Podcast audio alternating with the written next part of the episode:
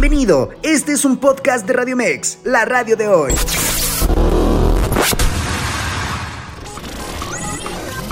Información asertiva con temas del día a día. Esto es Zona de Expertos. Escucha Zona de Expertos, área de educación con la profesora Abigail Yepes.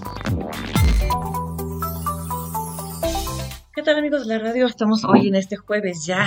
Ah, ya se va volando, de verdad que los meses estamos en este jueves, ya 9 de febrero, y pues bueno, con, con nuevos temas en, estos, en este mes del amor y la amistad. Eh, pues definitivamente tenemos que hablar del tema de la crianza, porque aunque podamos amar mucho a los hijos, aunque podamos quererlos, podamos adorarlos, pero al final del día, hoy tenemos una tarea difícil.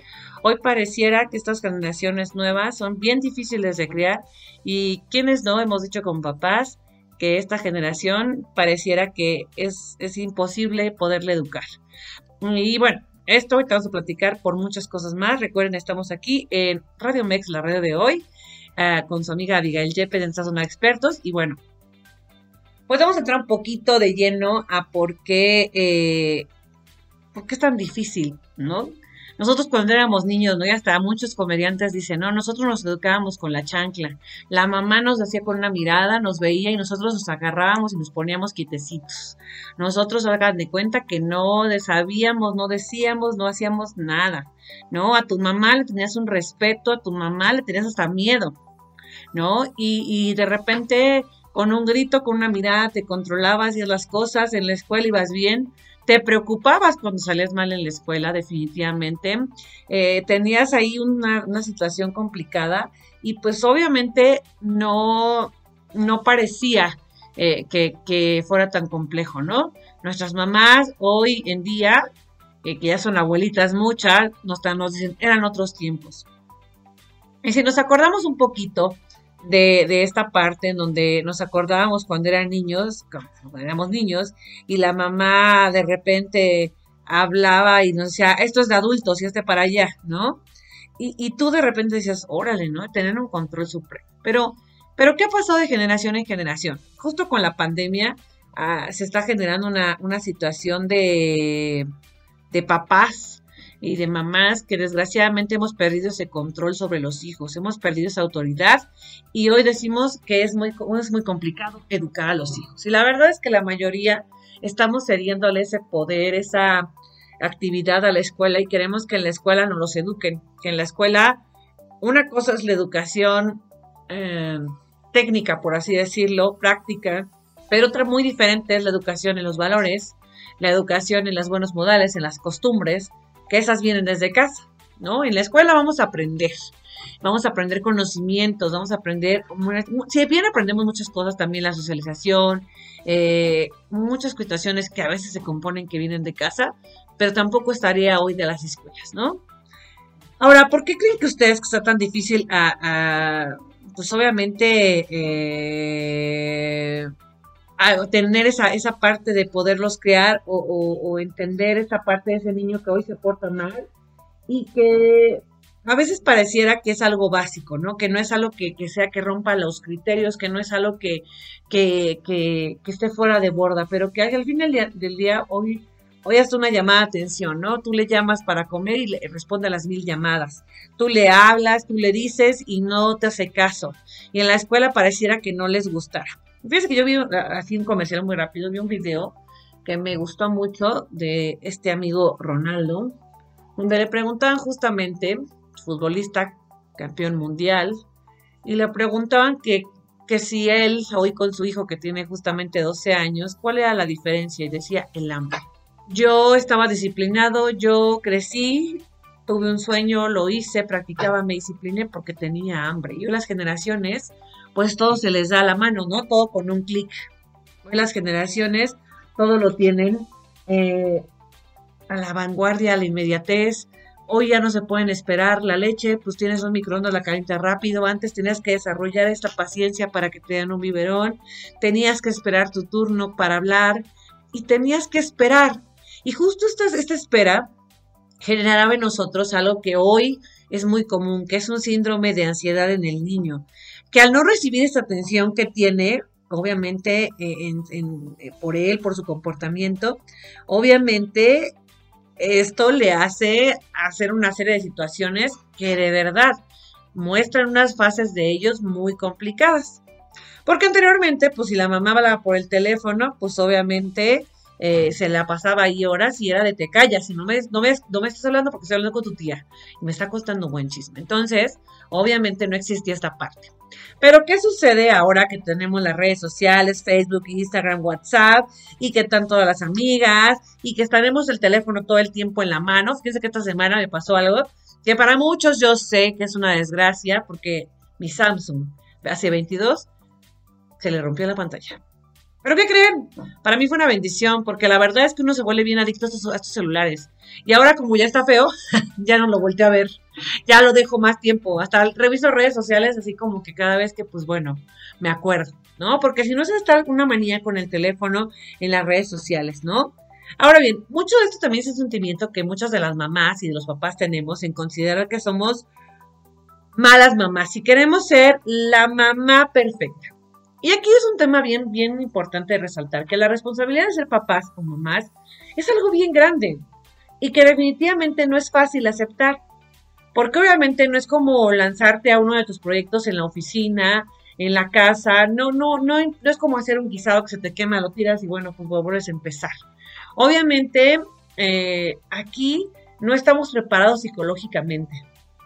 No tenemos estas herramientas que, eh, que obviamente como padres nos dan sentido a muchas circunstancias que a veces nos sobrepasan, ¿no? Que a veces estos estados de frustración de los hijos, nosotros mismos los padecemos y que no tenemos las herramientas o que las que utilizamos no nos, no nos funcionan para construir esa relación adecuada y construir algo adecuado con nuestros hijos. Ahora, ¿qué es lo que sí utilizamos siempre los papás y que yo lo digo siempre en la crianza personal? Cuando nosotros gritamos, cuando nosotros nos exaltamos, cuando nosotros decimos, cállate, siéntate, te voy a golpear, es porque ya perdimos todos los elementos, porque no tenemos más situaciones para controlar. Hemos perdido el control de la discusión, del regaño, del reprendimiento, y la verdad es que estamos alzando nuestra voz para que vea que yo soy más importante. Eso pasa en cualquier discusión normal. Una persona normal, ah, por lo general, dialoga, pero una persona que ya no tiene elementos, grita, porque es como de desesperación. Es esa desesperación que tiene por mostrar que es importante y que lo que está diciendo es importante. Ahora bien, esto no es la manera más adecuada de creer. Y por eso hoy se va complicando. Y te fijas, todo esto te voy dando el panorama de que va gastando esta relación y te va gastando a ti. Porque a lo mejor y esto ya no funciona. De repente ya, ya el niño dice, pues ni me castiga, ¿no?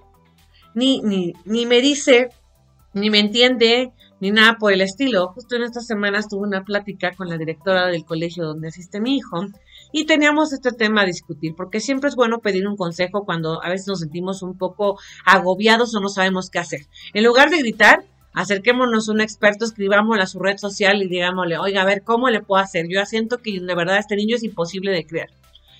Y, y justamente esto radica en la diferencia de los hombres y de las mujeres. Y aunque lo parezca, que, tus hijos nacieron eh, en un mundo muy distinto al que tú viviste, donde obviamente las reglas de los juegos han cambiado, donde tienes una, situación de las tecnologías y que todo esto pues obviamente ha sido una evolución muy rápida que ni siquiera tú, tú mismo a veces tienes como esta, esta, pues sí tienes toda la película completa o esta adaptación. Eh, pues bueno, al final del día también es cierto que los hombres y las mujeres somos diferentes. Un hombre, nosotros cuando tenemos hijos varones, por biología, y yo me puse a investigar porque justamente fue lo que me dijo, yo tengo un hijo varón en este caso, me dice, a ver, ¿tú qué haces, no? Tú le hablas y le dices y le repites y le vuelves a decir. Y ojo, los hombres son de pensamiento más concreto. Por eso yo las matemáticas, el manejar y todas estas situaciones que son más concretas se les da muy fácil. Las mujeres somos más del diálogo, ¿no? Más de, más de que nos hablen, de que nos digan cosas, de que nos sentimientos, de que nos expresen, de toda esta situación. Entonces, para empezar, tenemos que diferenciar. Que no es que sea imposible crear a nuestros hijos, sino que primeramente necesitamos identificar género. ¿Por qué? Porque obviamente de ello va a depender muchas de las características físicas, psicológicas y emocionales, y la forma de comprender el mundo. Y me queda claro que no va a ser lo mismo que comprenda el mundo un niño, un adolescente, que ha sido desprendido de los papás, que trabajan, que a lo mejor es más independiente que aquel niño que pasó mucho tiempo con la mamá y de repente pues se va a trabajar o que de repente sabe que, que ya ganó, ¿no? Y sobre todo en los primeros años de vida, que no puedes negociar, que no puedes tener, que de repente pierdes muy fácil porque o los regañas o los amenazas, incluyes a la violencia o pues finalmente para poderlo disciplinar dañas esta relación, ¿no? Y en unas en algunas ocasiones la verdad es que hay relaciones de padres e hijos que me ha tocado presenciar que se han roto definitivamente. ¿Por qué? Por una, una crianza no adecuada. Porque también existimos papás que de repente queremos darles todo y que queremos darles todo como decimos, te voy a dar, hijo, lo que yo no tuve de pequeño. Grave error. Porque no se trata de no darle lo que yo no tengo, no se trata de darle lo que a mí me faltó, no se trata de hacer como una situación como muy compleja. No. Existe también eh, este temor que nosotros tenemos a que nuestros hijos sufran, ¿no? No vas a sufrir, porque es más, lo decimos, no vas a sufrir lo que yo sufrí. Y en ese sufrimiento, la creencia actualmente se ha convertido como en, no quiero que sufras, no quiero verte sufrir, entonces haz lo que te venga en gana, porque pues no, lo, no, no te voy a reprimir para que no sufras. O bien te voy a sobreproteger porque caemos en estas dos ambigüedades. ¿Y por qué? Porque no quiero que ni el aire te toque. En un afán de que ellos tengan todo lo que, lo que tú no tuviste. O mucha sobreprotección. Mi papá nunca estuvo conmigo. Yo voy a estar pegado 24 horas al día. Mi mamá trabajó, entonces te voy a comprar todo porque mi mamá no estuvo y como yo tampoco estoy, pero para que tengas muchas cosas y te des cuenta que quizá tu mamá presente o todo lo contrario. Lo sobreprotegemos y lo encapsulamos. Y obviamente esta encapsulación que produce esta burbuja que producen los hijos, pues aunque parezca muy resistente, yo siempre le digo a mi hijo, allá afuera, la vida es realidad. Y siempre va a haber una persona que sepa más que tú y una que sepa menos que tú. Y ahí es donde tú tienes que tener un criterio para poder diferenciar entre lo bueno y lo malo, entre lo que me conviene hacer y lo que no me conviene hacer. Porque en efecto muchas cosas han cambiado en estas generaciones, en la forma en que sentimos, en la forma en la que vivimos, en la forma en la que apreciamos el mundo, ¿no? Eh, de nuestra niñez a la que viven nuestros hijos, pues obviamente miles de aparatos, ¿no? Yo me acuerdo, yo soy, yo soy un poquito más 80s, 88 y pues que tenías el Tamagotchi, ¿no? Pues soy el celular y tiene millones y cosas y miles de, juguetes y de todo, ¿no?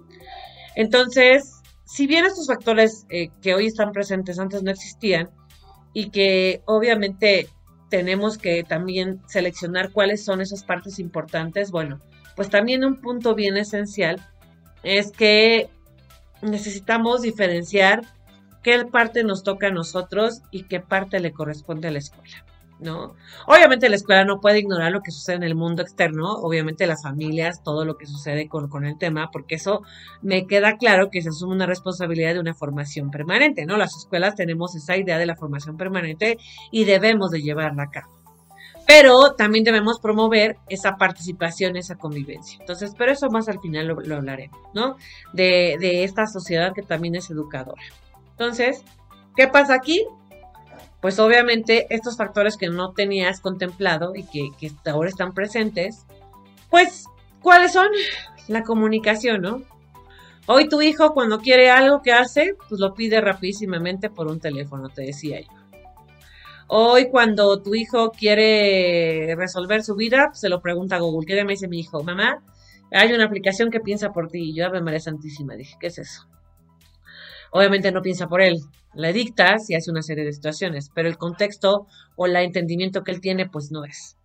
Los avances científicos, pues obviamente han sido inminentes porque obviamente hemos tenido un avance catastrófico y pues eh, catastrófico en decir que, que, a veces nos ha absorbido esta tecnología, pero benéfico en que la verdad es que muchas enfermedades, muchas situaciones han avanzado. Que a lo mejor nosotros no somos responsables, sabemos llevar estos temas, pues bueno, es diferente movimientos sociales, obviamente cambios económicos, todos estos factores que, que, a lo mejor en nuestra en nuestra situación no veía, ¿no? Hoy la psicología ha sido muy diferente, hoy los chavos tienen pensamientos muy diferentes, ya no quieren comer animales, ya no quieren comer verduras, ya no quieren comer muchas cosas porque hay que proteger el medio ambiente y como todos dicen, traen otro chip, eso nos queda claro. Pero bueno, si estos factores afectan o no afectan directamente a los hijos, a los padres, a las parejas, a las familias, a las empresas, a las comunidades, ah, vamos a decir, no está fácil, pero vamos a ver cómo es. Vamos a una pausa y regresamos aquí a Radio Mex, la radio de hoy. En vivo, Abigail Jeffes. Y bueno amigos, ya estamos de regreso aquí en Radio Mex, la radio de hoy. Y bueno, en este mes de los enamorados y amigos llega a Radio Mex, dale like a nuestra, a nuestra fanpage y participa y gana contándonos tu historia de amor y amistad favorita. Registra a través de nuestras redes sociales mediante un mensaje directo del primero al 10 de febrero. Todavía les queda un poquito de tiempo, el día de mañana se cierra y las historias serán publicadas del 11 al 14 de febrero. Las tres historias con el mayor número de likes serán las ganadoras de paquetes sorpresas que se estarán anunciando en la programación de la radio de hoy. Es importante aclarar que se queda prohibida la utilización de bots.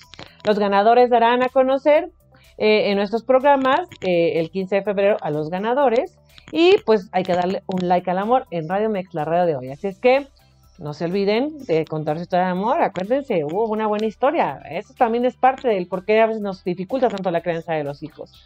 Nos olvidamos de esa historia de amor que tenemos. Pero bueno, vamos a continuar.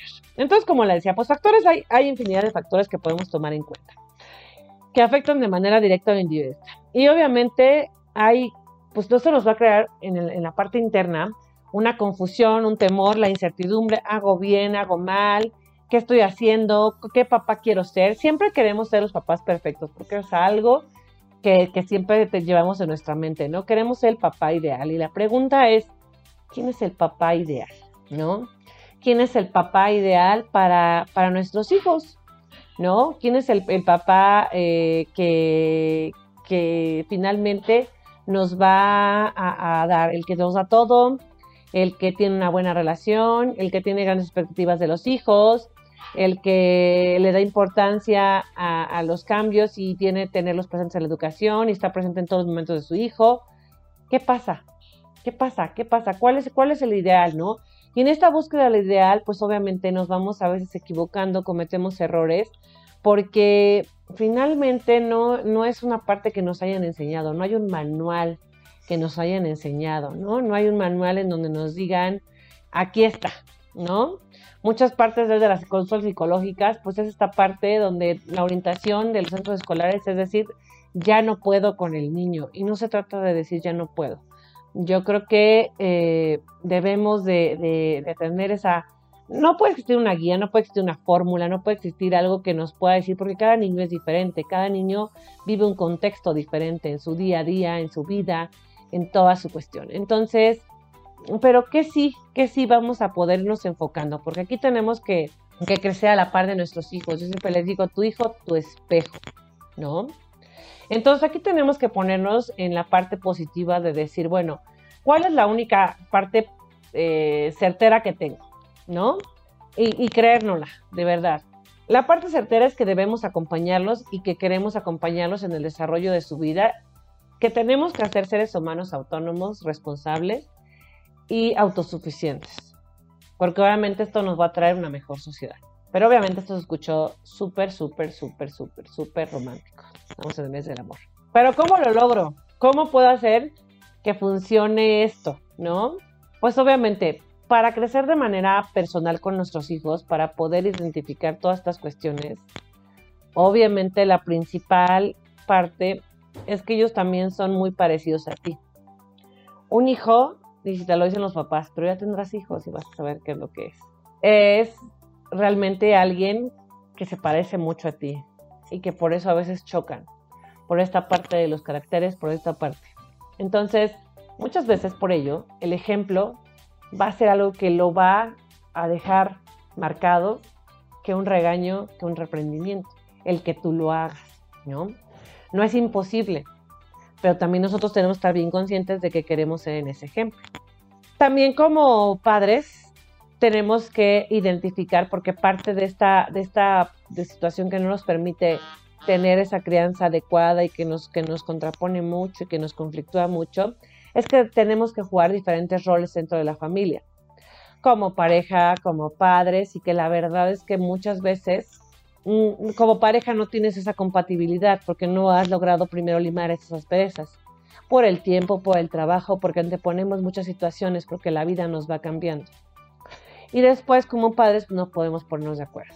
Entonces, obviamente estas dos posiciones tienen cada una un objetivo diferente, porque no es lo mismo ser enamorados y ser pareja, ser amantes, como dicen por ahí, que ser los papás de fulanito, de perenganito, y tener que criarlo. Obviamente, si tú como pareja estás lo más sano posible y no tienes ese odio, rencor, salvajismo y ganas de ahorcar a tu marido o tu esposa, y no cometes estos errores que muchas veces hacemos en la casa de la familia, bromas, sobrenombres, faltas de respeto, que aunque no lo pareciera, lo son.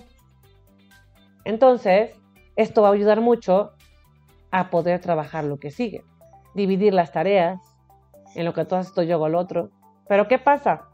Parece que cuando nos juntamos y tenemos un hijo, pareciera que pues cada quien va a agarrar por su lado. Y es que seamos sinceros, en esta sociedad la verdad es que tenemos también nosotros nuestros propios objetivos y nuestras propias ilusiones.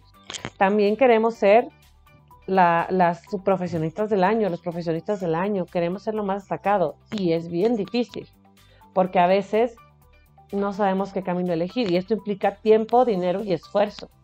Es como si lo tengo que dedicar también a mi hijo y para cuando yo llego a las 9 de la noche y estoy muerto y cansado. Obviamente esto es bien complicado. Pero vamos a hacerlo de una manera más fácil. Primero vamos a ir sanando esta primera parte. Ahora, tenemos que también aprender a conocer a nuestros hijos. La verdad es que muchos de nosotros los desconocemos, no sabemos, no nos acercamos. O nos acercamos para regañar nos acercamos para reprender y realmente no sabemos cómo manejar un problema. Entonces, queremos hacer como nosotros nos educaron, queremos que sea la misma respuesta, queremos que responda en el mismo momento y no conocemos a la persona, no sabemos sus características, no sabemos qué carácter tiene. Y a veces, como papás, también nos cuesta trabajo admitir que nos equivocamos y decir, disculpa, me equivoqué, ¿no? Porque a veces castigamos, a veces criminamos, a veces desilusionamos sin previo conocimiento de las cosas. Por eso esta parte de la crianza se va complicando más. Por eso es imposible, porque los descalificas. No, no es cierto. Porque no quieres escuchar, no estás abierto al cambio y, a también entender que esta persona también, así como tú tienes temperamento, tienes momentos y te levantas de malas, no quieres ver a nadie, ah, pues esta persona también tiene esa, esa facultad de hacerlo. Y lo puede hacer. Y no está mal. Y no es que sea un adolescente, y no es que sea un niño con rabieta, y no es que sea un adulto. No, también es que también tiene una forma de pensar de ser. Y eso nos cuesta mucho trabajo conocerlo y asimilar. Ahora, como te decía, a veces en esta sobreprotección, la verdad es que somos asfixiantes. Porque nos importa poco las necesidades de nuestros hijos y, y a veces de repente eh, pensamos cosas que de verdad no, no van, ¿no? A veces hasta nosotros mismos los enfermamos. ¿Por qué? Porque cúbrete, protégete, no vas a salir a ninguna parte porque te vas a super enfermar. O bien les damos mucha responsabilidad. ¿Qué hacemos? Les responsabilizamos de muchas cosas, ¿no? Ese sueño. Yo no fui un, este, una persona con título, pero tú, tú tienes que ser una persona con título. O lo contrario. Yo ya estudiaste el doctorado, quiero que tú me superes. A ver, espérame, o sea, con calma. Tú lo estudiaste porque tú lo quisiste. Y si tú no estudias, también fue tu decisión. Permite que sus decisiones sean también parte de su, de su desarrollo. También tómalo en cuenta, también tiene necesidades particulares. También hay que integrar esa parte de, que no porque lo quieras satisfacer la necesidad de que yo quiero cuidarlo, voy a eh, decirle, no, no, es que tú no, muchas mamás pasa, y pasa mucho muy seguido, no, es que tú no sabes, no, tú no puedes porque te, vas a, te vas a cortar. Yo soy enemiga de esto. De hecho, siempre le digo a mi mamá, que es abuela y que cuida a mi hijo, y le digo, madre, no, por favor, evitemos eso, ¿no? Porque a veces te vas a caer. O sea, sí. Y a veces los chamacos están ah, metiendo el dedo en un contacto ahí y lo están haciendo. Y obviamente va a producir un tema. No los vas a dejar porque se van a lastimar. Pero que sí, que sí, que sí está bien y que no, ¿no? Tampoco es descalificarlos, porque cuando tú alguien le dices es que no puedes, pues imagínate, tú eres su papá o su mamá Por eso hay que revisar el lenguaje que utilizamos. Por eso es difícil la crianza, por el lenguaje que utilizamos. Porque no usamos las palabras adecuadas. ¿No? Y obviamente, si no recaemos en esto, pues caemos en la violencia. Porque a veces, y hay que aceptarlo, no tenemos vocación de ser papás ni mamá. Porque no lo queremos. Porque no era lo que buscábamos. Porque nuestra vida, como te digo, tú quieres ser el profesionista del año. Y obviamente, pues llegó este niño. ¿Y qué voy a hacer? Si yo ni siquiera quería a este niño, ¿no? Causa frustración. Pues sábete que ya está ahí. Ve a una terapia para que aceptes esta parte.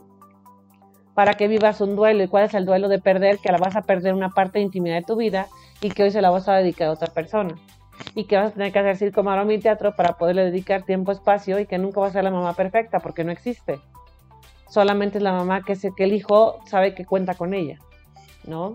Porque, obviamente, insisto, como hay chicos que son unos más difíciles que otros por muchas situaciones y por muchas causas. Y a veces caemos en la humillación, en la vergüenza y en hasta decirles, ¿no? Cosas desagradables. Hacerles saber que no y tu cuando más sobre todo más cuando nos divorciamos, a veces tomamos mucho este rol y te parece a tu padre y eres igualito. A ver, cálmate. Por eso es difícil de criar. Cuando tú te pones a analizar esa parte que le vas a leer a la escuela, es que es muy difícil de crear, es que no lo puedo crear, no es esa parte que estás viendo tú. Es, un, es todo una historia que traes detrás, ¿no? Entonces, en esta desconfianza, en esta humillación, haces una persona insegura, haces una persona que, que obviamente eh, que, tiene un problema, ¿no? y que tiene severos y graves problemas. Entonces, pues aquí es donde vamos a tener las soluciones. ¿no? No caer en esta violencia porque justamente queremos educar a partir de la violencia si no es perfecto, es que si no entiendes por la buena vas a entender por la mala. O aquel dicho que dicen las abuelas, ¿no? La letra con sangre entra. Y que no aplica para los casos. No habrá hijos para mejor y los aplique, habrá hijos para los que ni siquiera les aplique. ¿Y por qué es también difícil educar a nuestros hijos? porque hoy es tan complicado? Porque creemos eh, que pues ya, ¿no? Este, somos sus mejores amigos, ¿no? Platícame, hijo, cuéntame, este, ya cuando están en una etapa de, sexualidad, eh, decimos, no, hijo, eh, cuéntame casi casi si fumas marihuana y vamos a ponernos aquí a, fumar marihuana. Vamos a hacer esto, vamos a hacer lo otro, ¿no? Y, y pasas cosas que a veces, porque sentiste el papá buena onda, a veces por sentirte el papá que no pone límites, obviamente haces un hijo sin fuerza emocional, ¿no? Y, ellos deben de aprender también lo bueno y lo malo. Dejar que se equivoquen los hijos es parte del aprendizaje. Desde pequeños, es que no hace la tarea bien, ¿y qué corremos a hacer? ¿no? En la pandemia me, encantaba porque las mamás que se conectaban, dame el cuaderno, te lo voy a hacer yo. Y lo que estaba haciendo es que el niño se acostumbra pues, a decir pues, que me lo haga, ¿no? A la facilidad. Entonces debemos de hacer niños que sean emocionalmente fuertes. Pero para ser emocionalmente fuertes, nosotros tenemos que estar también fijos de que somos emocionalmente fuertes y dejar nuestras problemáticas a un lado. Ahora, vivimos en un mundo donde todo es fácil, te decía, donde todo está al alcance de un clic, donde todo es reciclable. Hoy se me rompe el celular, me compro otro mañana y no pasó nada, ¿no? Donde todo es algo que pasa muy rápido, todo es efímero, todo es pasajero donde hay muchos movimientos en efecto y donde modas y circunstancias. Entonces, debemos de ser también hijos conscientes de ser responsables y responsables de no solamente obtener una gratificación, una, sensación de gusto del momento. Como te decía, ¿no? Dejarlo que se equivoque, eh, no darle todas las, las, herramientas a veces que él las busque, permitir la frustración, también como te comentaba, ¿no? La mamila, ya llora el niño, apenas está dando, hay mamás que me encantan, apenas estaba haciendo, eh, y ya, hombre, no, ya, no, no, es que le están mal cuidando, es que no le ponen atención, porque apenas va el ceñito y ya van corriendo. Obviamente eso no ayuda a diferenciar al niño de lo que es esencial y de lo que nada más es pasajero, ¿no? Entonces, hay que empezar a tener esa, esa voluntad de tolerar esa frustración, ese aguante, ¿no? Y obviamente, como te explicaba, la familia va a ser el primer punto, el primer núcleo en donde eh, va a tener este impacto, ¿no? Y donde créeme que la escuela y las escuelas, allá voy con ese tema, eh, es complejo cuando llegan niños estas características y tú dices, edúquenlo, ¿no? Porque obviamente es difícil imaginar, y yo, yo como mamá las entiendo, cuando regresas de trabajar, estás cansada, hasta te parece injusta la vida porque tienes que hacer tantas cosas y porque obviamente, mm, ¿cómo, ¿cómo, puedes crear a través de, esa fórmula, no? Obviamente sí hay una forma de hacerlo y hay maneras de poderlo ver, ¿no? Y, que es aplicar esta parte de los límites, ¿no? Eh, a veces dejamos sobrepasar muchas cuestiones, insisto, por ser la, parte buena onda, ¿no? Y si no, pues alguien más que haga mi trabajo. Definitivamente nadie va a venir a hacer nuestro trabajo. Si bien hoy la escuela eh, era una parte importante también en épocas pasadas, en donde era una, era una sociedad educadora y donde los padres de familia tenían muchos aliados y la maestra era como esa maestra que guardaban el respeto, eh, donde había una comunicación, donde obviamente había un esparcimiento de los niños que era al aire libre, donde iban a algún juego, donde tenían otra cuestión, ¿no? Donde podían ver el ejemplo de, de una vida, de una fiesta, de una situación, ¿no? Em, el fin de semana era un día libre en los que obviamente eh, la gente interactuaba, eh, íbamos a casa de la abuela, hacías actividades y exteriorizabas los sentimientos, la alegría, la frustración, la espera porque el camino era largo, o sea, vivías una situación diferente porque obviamente eh, era, algo, algo diferente socialmente hablando, ¿no? Vivían obviamente eh, el, si vivías, por ejemplo, acá en Iscal y, no sé, el único centro comercial al principio que quedaba, pues estaba más lejos y era hasta emocionante viajar, ¿no? Hoy, pues como les digo, todo esto eh, nos viene a truncar porque todos estos comportamientos o todo este tiempo o este espacio eh, vamos dejándolo. Entonces, ¿qué pasa? ¿Cuál es la mayor problemática? ¿Por qué es tan difícil hoy? Uno, porque todo lo queremos delegar hacia la escuela, ¿no? Y nunca nadie va a sustituir la figura de los padres, ni la misma maestra. O sea, esta historia de Matilda, donde la maestra eh, es súper buena onda y donde la verdad es que adopta a la niña porque los papás la tratan bien mal. O sea, está bien bonita, pero no pasa. La maestra, la verdad, que tiene su propia vida, sus propios conflictos, su propia situación que resolver, ¿no? Entonces, tú como papá tienes que ser el primer educador. Puedes delegar la parte de la instrucción, ojo, donde el niño sabe atender, responder, hacer situaciones, pero no la parte de la formación. Porque obviamente este último ámbito, este ámbito de la intimidad, del amor, de la convivencia, es esta parte donde se van a adquirir y se van a descubrir esos valores que dan sentido a la vida, ¿no? donde va, la niña se siente amada porque la mamá la ama, porque le pone atención y poner la atención no es decir te paso todo, es decirle, oye, ¿cómo te sientes? ¿Cómo estás? Respetar espacios cuando no quiere hablar, cuando sí quiere hablar. Ocuparme, no preocuparme, ocuparme de la persona, ¿no? Tu cabello, tus manos, todo de ti, ¿no? Y a tener paciencia, es algo que nosotros ya, ya perdimos. Y yo lo digo porque también como mamá, ¿eh? no se crean, es un punto bien medular, porque he perdido la paciencia, porque a veces dices, ya no puedo, ¿no? Entonces, obviamente, pareciera que hoy los hijos viven huérfanos, ¿no? Viven en orfandad, porque tienen cuartos llenos y llenos de cosas, casas llenas y llenas de cosas, materialmente hablando, pero emocionalmente hablando, no tiene nada.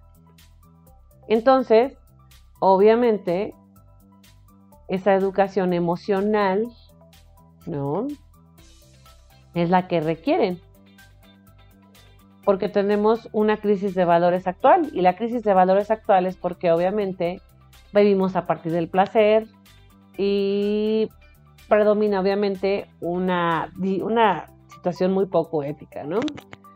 Eh, yo soy yo y, como es fácil llegar a mucha gente a través de las redes sociales, pues obviamente esos valores quedaron olvidados, ¿no? La disciplina, la responsabilidad, el servicio, ¿no?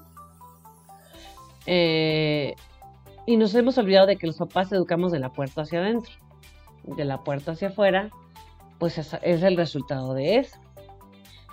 Entonces ahí, pues obviamente cuando yo siento ese vacío de la familia, pues busco amistades no adecuadas, amistades poco adecuadas a mi edad, y me va gustando, obviamente, el fin de semana ya no voy con la abuela porque ahora ya me preguntan, qué era lo que te decía de los límites.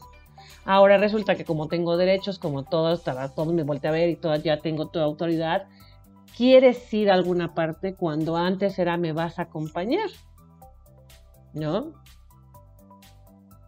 Porque obviamente hoy me estoy en un celular o me acompañas, pero realmente ni me estás viendo. Porque obviamente esta culpa, esta parte, me la estás dejando pues, en el celular, en la tablet, ¿no? Tú llegas a un restaurante, váyanse un domingo, un Tox, un Vips o cualquiera, se van a dar cuenta que hasta las nomás sacan la tablet, hasta les traen una, una funda maravillosa que se para solita. Y entonces ahí es donde viene la problemática, porque pues yo no estoy, estoy contigo, pero no estoy. Y fíjense que aquí hay que resaltar algo bien importante. A veces creemos que la autoridad es ser tajantes, cortantes y malos. Y no es cierto. El tener autoridad es también demostrar la forma de amor. Porque eso les va a hacer bien a tus hijos. El que sepan que hay una autoridad, el que sepan que hay un límite. Sin caer obviamente en estos aspectos que yo te comentaba. Porque actualmente tenemos esa crisis de autoridad y somos muy permisivos, ¿no? Porque hoy está de moda plantear la relación entre padres e hijos y la relación entre el maestro y el alumno, ¿no? Y pareciera que somos como colegas, parece que estamos totalmente iguales. Y no es cierto, no somos iguales. Porque decimos, así se vamos a evitar muchos problemas, ¿no? Hablar de que somos iguales, es decir, que tú me puedes hablar de la misma manera, es decir, que tú me puedes contar como si fuera tu amiguito y la verdad es que no, no, no eres un igual, no eres un niño de, de 3, de 1, de 5, de 12, no, no eres de 17, de 20, no, no lo eres, ¿no? Entonces, esta parte se puede hacer muy compleja y cuando queremos ejercer autoridad, pues obviamente te voy a decir, ¿qué onda? Pues qué pasa si somos amigos, ¿no? Es cuando recurrimos a la violencia. Y la verdad es que se marca un tema bien complicado porque ahora con tanto reollo que existe con las redes sociales, pues tenemos el miedo a exigir, ¿no? Como papás no queremos, no queremos perturbar a nuestros hijitos que vayan bien en la escuela. Porque es más, todavía hasta te dicen muchas escuelas, la calificación no importa, mamá. Lo que importa es lo que él desarrolle. A ver, espérame tantito. ¿Cómo, cómo mides el conocimiento de un niño? A través de las calificaciones a través de cómo se está representando. Y si bien ahora nos salen con esos comerciales, esos temas de que los niños de 10 son estresados, son frustrantes, pues yo creo que es la manera en cómo como tú se los hagas manejar, ¿no? No se trata de que deje la vida por el 10, pero sí que de lo mejor de siempre. Entonces también viene otro punto en donde pues vamos a evitarnos o vamos a ser muy cómodos. Entonces pues ¿para qué? ¿Para qué te digo? Si yo estoy en mi comodidad, en mi vida, yo gano bien, yo tengo mi trabajo, mis amigos, me voy de fiesta con mis cuates los viernes. Y pues tú estás ahí en la casa, te cuida alguien, está bien, nos vemos, cuídate, bye. Somos como roomies, ¿no? Obvio, ojo, y aquí saltamos, no, no es autoritarismo, no es aquí decir, se hace lo que yo digo porque se hace lo que yo digo, no, se llama autoridad, nada más. ¿No? Entonces, pues obviamente, esto es necesario para poder educar. Oh, que sí, que, la, que la, los muchos autores nos dicen que la experiencia, que pues dice que el comportamiento de los chicos es espontáneo y que obviamente eh, tienen diferentes situaciones y que es necesario intervenir en su vida, pues la verdad es que sin autoridad yo dudo que muchas personas lleguemos lejos. Por eso existe una constitución, hoy la acabamos de celebrar.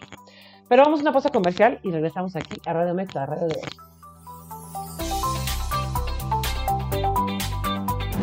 En vivo, Abigail Yepes. Y bueno, ya estamos de regreso aquí en Radiomex. Recuerden que hoy se reproduce nuestro programa a las 9 de la noche a través de www.radiomex.com.mx y que también estamos a través del podcast de iHeartRadio, Spotify y iTunes. Zona de expertos, primero buscas Radiomex, Zona de expertos, Abigail Yepes. Y bueno, pues aquí vas a escuchar esta linda voz que te aconseja y que te acompaña todos los días. Y que también no creas, todos los jueves te escucho con mucho gusto y que, que también, como tú, somos personas de carne y hueso y vivimos una problemática, ¿no? Y que hoy la padre desea, la mejor un especialista, es poderte acercar a historias que también estén más a la realidad, no ideales, porque pues tener un ideal es muy, muy bueno, pero a veces la vida nos, nos queda claro que nos deja otras cosas, ¿no? Entonces, pues bueno. Nos quedamos el bloque anterior con que justamente hay que vivir la autoridad, no el autoritarismo, y que somos una sociedad que se tiene que regir por normas y que acabamos de festejar, no es más menos, la nuestra constitución. ¿Y qué es nuestra constitución? Pues el legado de leyes donde nos rigen, sobre el que nos regimos los mexicanos, sobre donde nos dice qué podemos hacer y qué no podemos hacer. Y de igual manera, en casa debería de haber, no un documento así tan cual, tan extenso, tan, tan preciso y conciso, pero sí debería haber reglas muy claras. Porque, fíjense que hace un tiempo escuché un discurso del Papa Juan Pablo II y decía que hoy, desgraciadamente, en nuestra sociedad existen huérfanos de padres vivos. ¿No? Por lo general, el niño huérfano se dice cuando no tiene papás, cuando se murieron. Pero es que esta falta de autoridad eh, han dejado a los papás como en un segundo plano, ¿no? Han dejado a los papás en esta situación en donde no sé qué hacer, ¿no?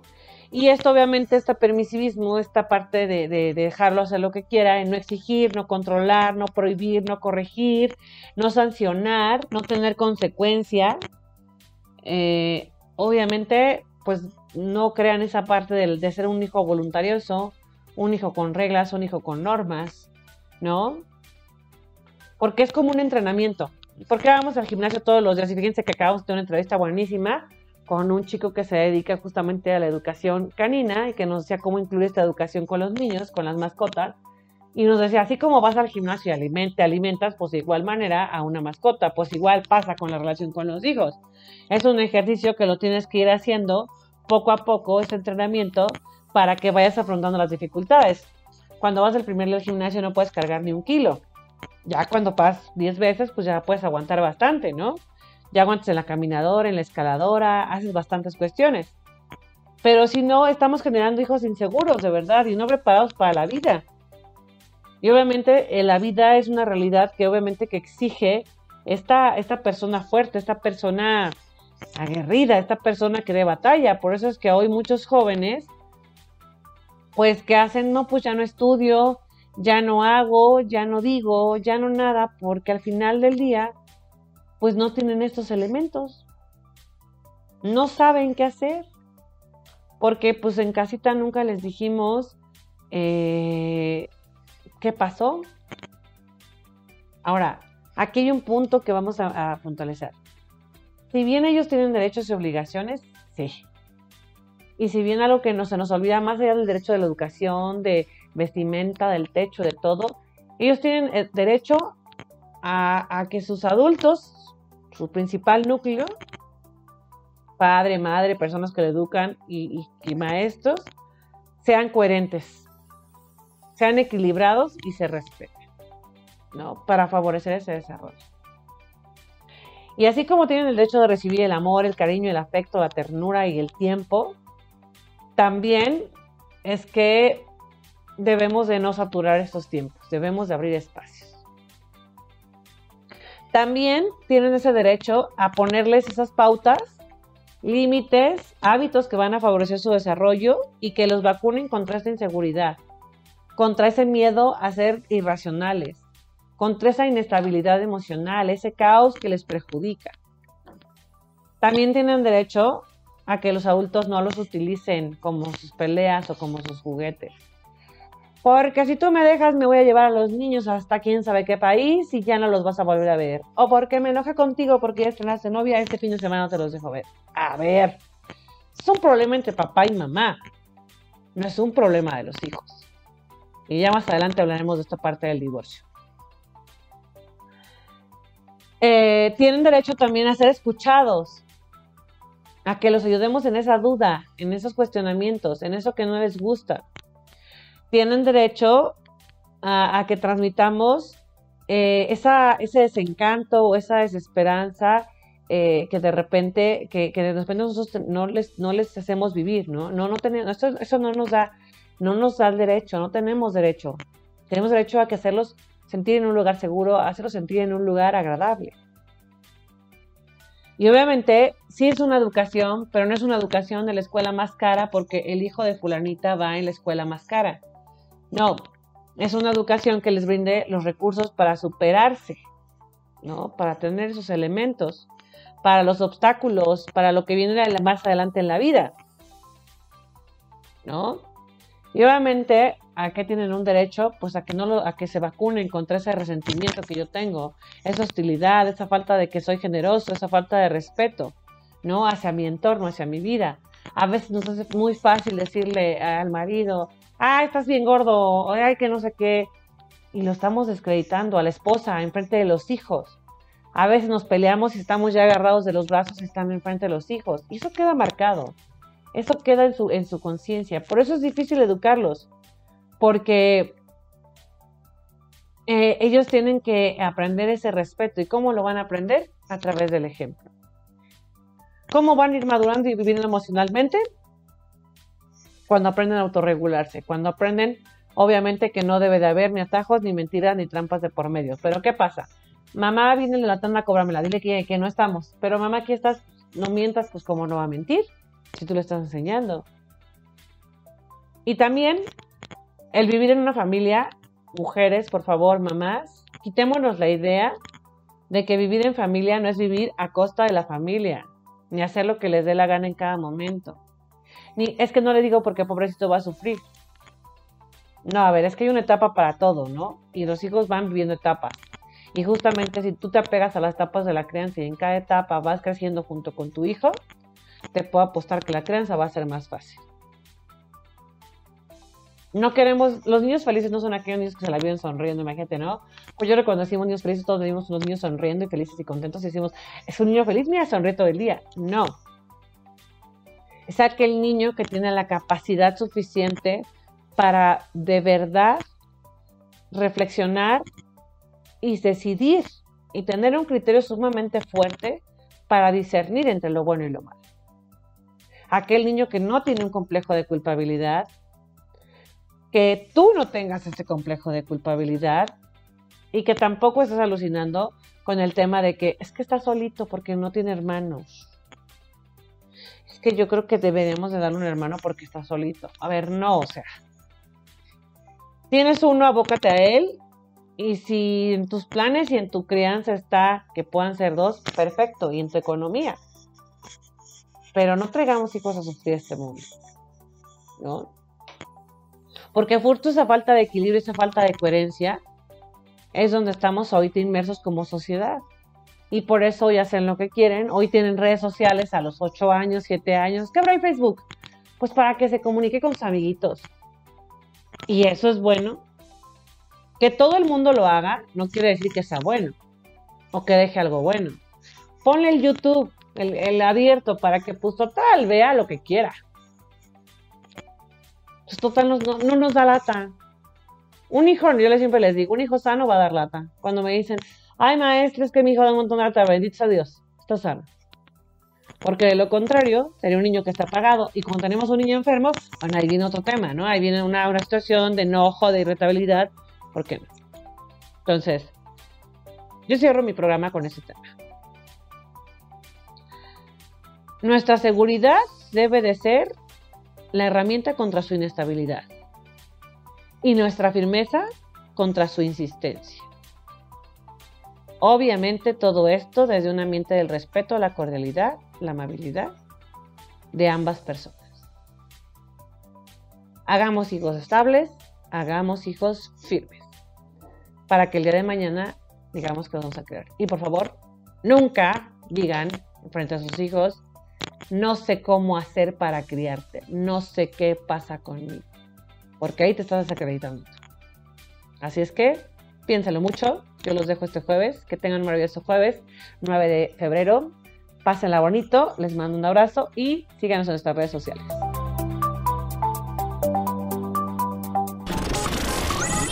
Escuchaste Zona de Expertos con la información asertiva del día a día con los profesionales.